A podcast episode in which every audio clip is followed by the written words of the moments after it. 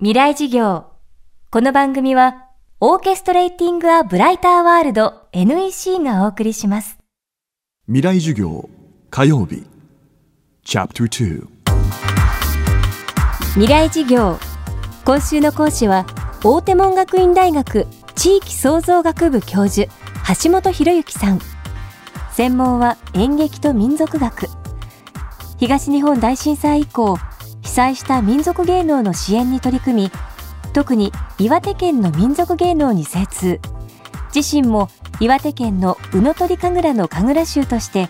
地域の芸能に実際に参加する活動も続けています。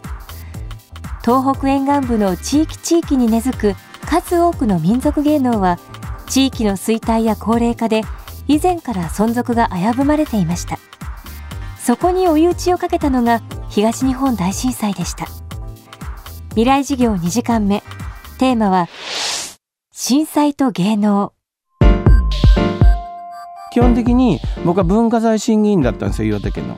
だから授業で学生たちに問いかけたんですよ。あのなんか情報があったらくれと。でそれは岩手県の民族芸能に関しての情報が特に沿岸っていうのはですね、えーなかなかその文化財としてのあの位置づけもされてなかったので、まあ、好きでやってるようなものだったから情報が入らなくて何も分かんなかった。で授業で学生たちに何でもいいから郷土芸能に関する情報を沿岸からあの来た子はあの知ってることがあったら教えてくれっていうのを1年生の授業でしたんですよ。でそしたら何かの学生が連絡をくれてそのうちの1人が出席カードに「助けてください」っていうふうに書いてきた。でそれが陸前高田の動く七夕の河原祭り組で太鼓を叩いてたりする女の子だったんです。で話をしている中でその学生のお父さんとかその祭り組のリーダーの人たちとやり取りをする中でですね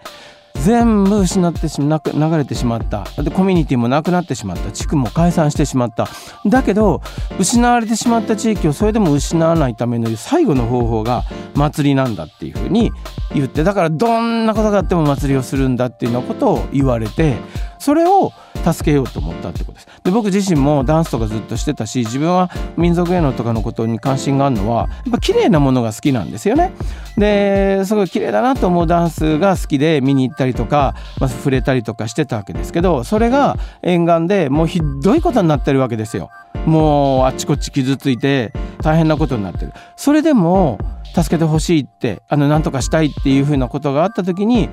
ドラマをやりたいだけど出しもない頭もない楽器も何もない。って言った時にまずそういう楽器とか笛が手に入るように太鼓が手に入るように頭が手に入るようにっていうのでいろんな民間とか公的な女性の団体を仲介する中間支援の、まあ、仕事をしていったっていうことになりますのでその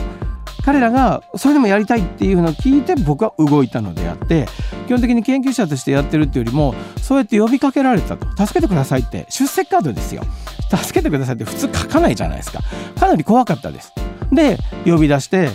どういう状況なのって聞いて。であのお父さんに連絡をして。でも最初はちょっと難しいっておっしゃってたんですけどもでも娘たちがそうやって言ってるんだったらっていうので盛岡で会って。それで笛の、あの支援の仲介をするとかいろんな形で僕は動いていくようになったのでそのひどいことになってもご本人たちがそれでもどんなことがあってもやるんだっていう意識があるから手伝っていたのでだから確かに恐ろしい景色だと思いましたけどそれであのこれはダメなんじゃないかとかなんていうのはあの思いませんでしただってそれはあのそういう入り方してませんので。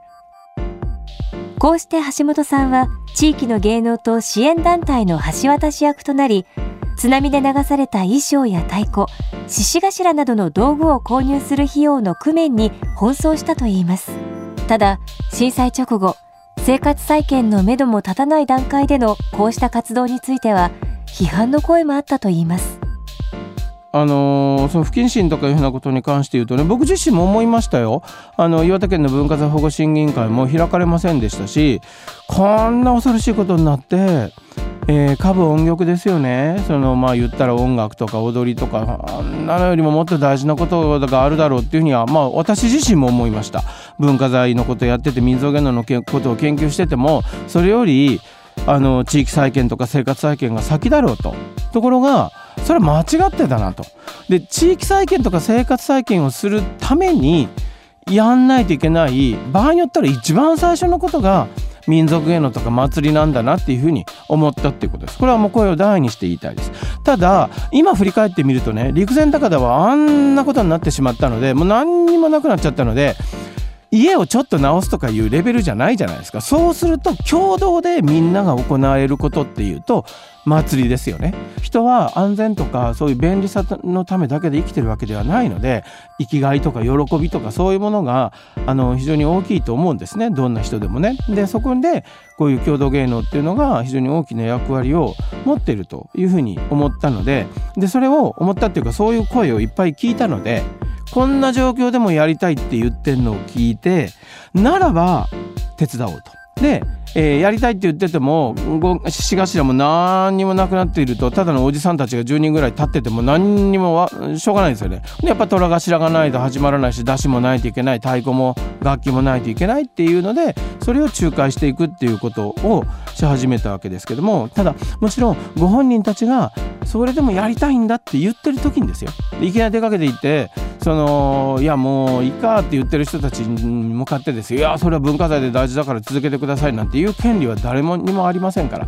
それでもやりたいって言ってるところをじゃあなんとかあのお手伝いできればっていうのでずっと、えー、してて、まあ、今日に至るっていう感じですかね。未来事業。今日は震災と芸能をテーマに大手門学院大学教授橋本博之さんの講義をお送りしました。明日も橋本さんの授業をお届けします